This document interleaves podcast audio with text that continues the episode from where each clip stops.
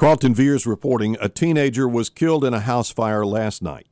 Firefighters and rescuers were called to a blaze in the 300 block of Macedonia Road about 9:30 last night. Wesley Taylor Jr., Wesley Taylor Jr., 16 years old, didn't get out of the house. Fire Chief David Smith said family members discovered the fire raging in their kitchen. Mom, dad, another child were able to escape. Chief Smith said the family made valiant efforts to rescue Wesley, but he was unable to escape his bedroom.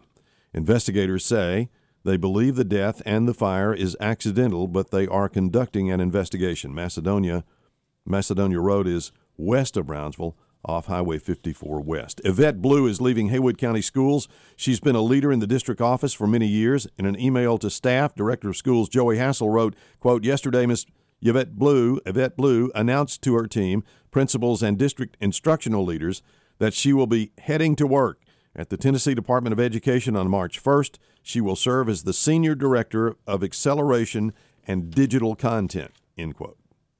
According to the state of Tennessee's reporting, Haywood County now has has 40 has 40 active cases of coronavirus.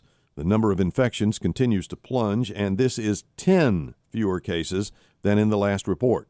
No new Haywood County deaths to report. Across Tennessee, 100 people died in the past 24 hours, but the number of hospitalizations continues to drop. Yesterday's report from the state saw a spike up in new infections with 2,947, still lower, though, than just a few weeks ago.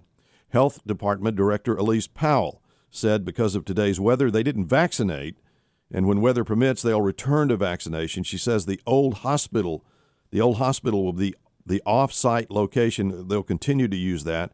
So far, the department is scheduling those that have registered for the vaccine that are 70 years old and older.